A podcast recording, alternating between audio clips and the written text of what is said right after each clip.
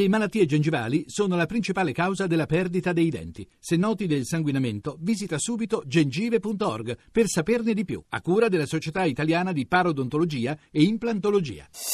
Voci del mattino.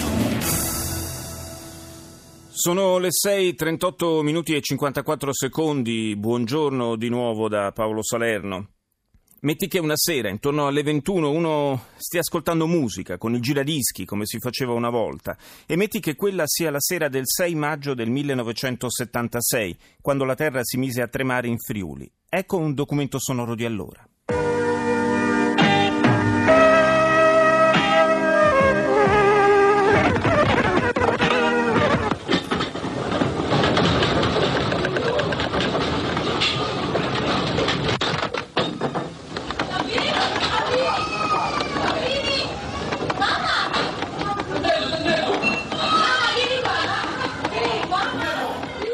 La scossa, la prima, fu classificata di magnitudo sei virgola quattro. Le conseguenze furono catastrofiche: novecentottantanove morti, centotrentasette comuni colpiti, ottantamila sfollati. Da allora sono passati esattamente quaranta anni. Ascoltiamo alcune testimonianze dell'epoca fra sgomento e grande compostezza. Ci abbiamo perso tutto, praticamente perso tutto. Nel giro di trenta secondi è crollato tutto. E sotto la mamma... Chissà quanti che ci sono sotto. Mia cognata deve essere nello stabilimento, è rimasta schiacciata. Ce n'è tanti laggiù sotto. Sono precipitato subito a vedere mia figlia e mio genero di nipotino al secondo piano, no? Abbiamo appena appena l'ultimo piano che sta sgombrando, dunque lo spazio è così piccolo che penso sia assolutamente possibile che sia ancora lì. Grande da subito fu la mobilitazione. Ecco il ministro dell'interno di allora, Francesco Cossiga. Si è messo in moto il meccanismo previsto dalla legge e dalle disposizioni amministrative che attribuiscono appunto al Ministero dell'Interno la responsabilità della direzione, del coordinamento degli interventi e della assistenza in caso di calamità naturale. Tutti i mezzi a nostra disposizione, quelli propri del Ministero dell'Interno, sono intervenute sotto la direzione della centrale operativa della Protezione Civile.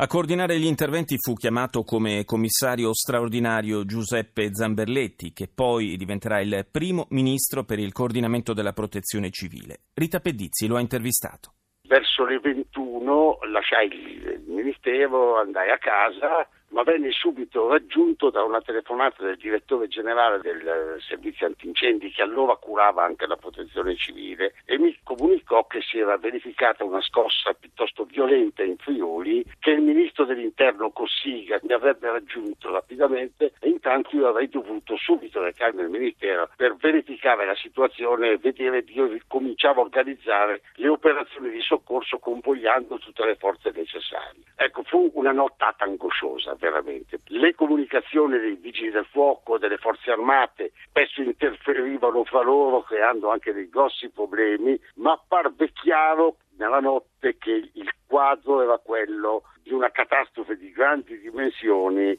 e difatti è stata, insieme a quello dell'Irpinia, una delle due più grandi terremoti della seconda metà del secolo scorso. La mattina successiva il presidente del Consiglio, che è Valdo Moro, insieme al ministro dell'Interno Cossiga, partirono per Udine. Io rimasi alla sala operativa del Ministero dell'Interno a organizzare le forze che venivano convogliate verso il Friuli. Mi chiamò Moro e mi comunicò che eh, la situazione era veramente grave nelle zone interne verso la Carnia, a nord di Udine, e che ai sensi della legge del settanta, di cui io ero stato relatore, una legge sulla Protezione Civile che poi si rivelò superata nella prova dei fatti di quel terremoto, sì. Comunque avevano deciso di nominare il commissario straordinario previsto dalla legge per gestire la situazione di emergenza. Ma la prima volta che si ricorreva questa nomina, e cominciò una esperienza terribile che non potrò mai dimenticare, perché la carica di emozioni che in quel momento eh, si sviluppa costruisce dei ricordi per quanto riguarda i fatti, ma anche le persone che si incontrano, le difficoltà che si incontrano, che sono veramente indelebili. Sono passati quaranta anni, ma per me è come se fosse ieri. Cosa la colpì? Lei pensi che Io arrivai in Friuli a metà giornata del sette maggio. Mi colpì una cosa, che nelle operazioni di emergenza di protezione civile la tempestività è tutta.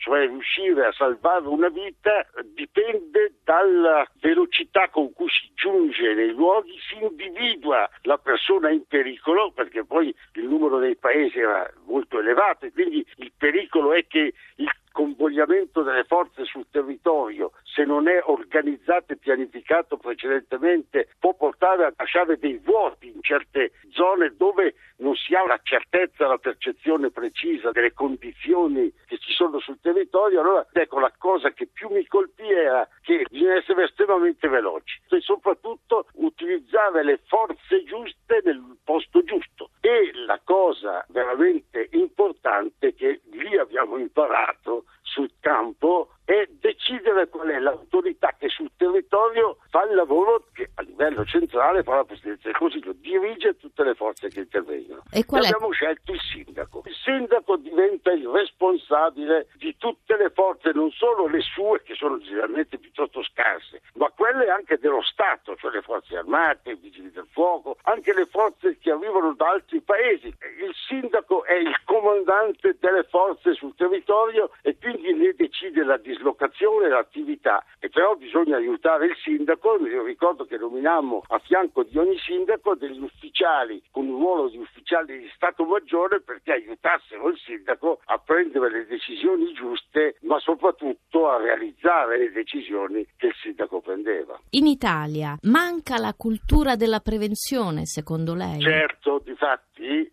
la protezione civile, così come la conosciamo, l'organizzazione, nasce dopo il terremoto del Irpinia, quando il presidente Pertini volle nominare un ministro per la, il coordinamento della protezione civile con il compito di organizzare un sistema permanente che affrontasse i due problemi fondamentali. Quello sì dell'emergenza, ma prima di tutto quello che io ricordo scritto sul muro di Gemona, che non dobbiamo più dover affrontare tutto questo. I terremoti non si possono evitare, ma le case antisismiche si possono non solo costruire, ma anche consolidare quelle esistenti, riducendo la loro vulnerabilità. E gli sforzi che si fanno per evitare le conseguenze di un'emergenza rappresentano la garanzia di una società civile che pensa al futuro dei propri cittadini e alla loro sicurezza.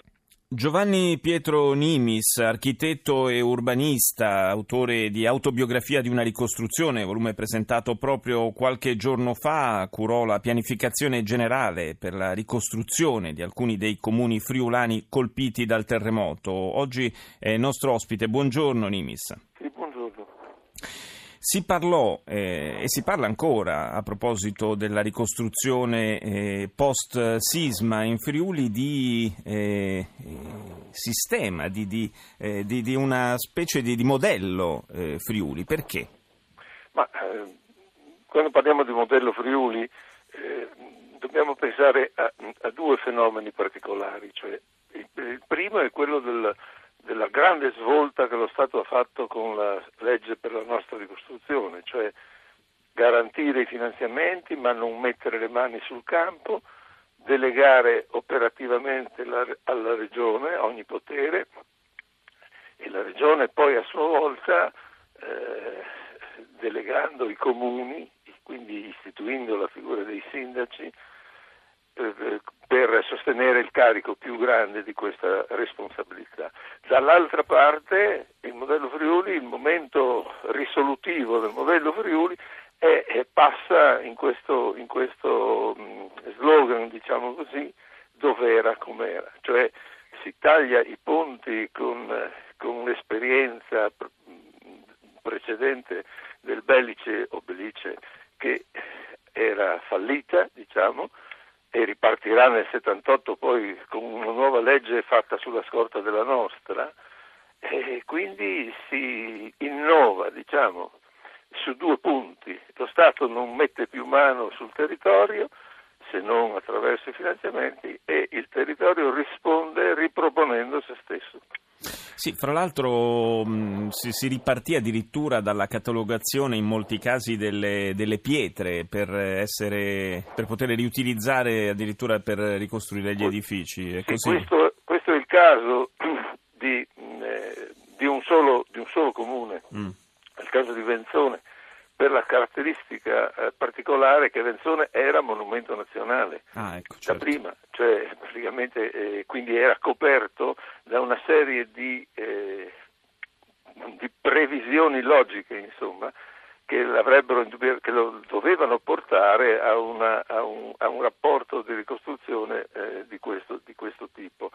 A Gemona noi per esempio, a Gemona invece non avevamo alcun vincolo comunitario di questo tipo, abbiamo, riusciamo riusciti a vincolare a posteriori la via più antica, insomma quella che dal, dal Duomo porta al municipio cinquecentesco, dal Duomo medievale al, al municipio cinquecentesco, la via Bini, avendola potuta eh, puntellare, essendo il pezzo di città eh, costruito su roccia e non sul ghiaione del conoide, quindi avendo resistito particolarmente eh, abbastanza bene, insomma, alle scosse, le facciate erano rimaste in piedi, sono state contropuntellate e però purtroppo rimaste esposte alle intemperie per alcuni anni, insomma hanno comportato un duro lavoro di recupero, però a via Bini è stato applicato un sistema, diciamo così, analogo a quello di Venzone.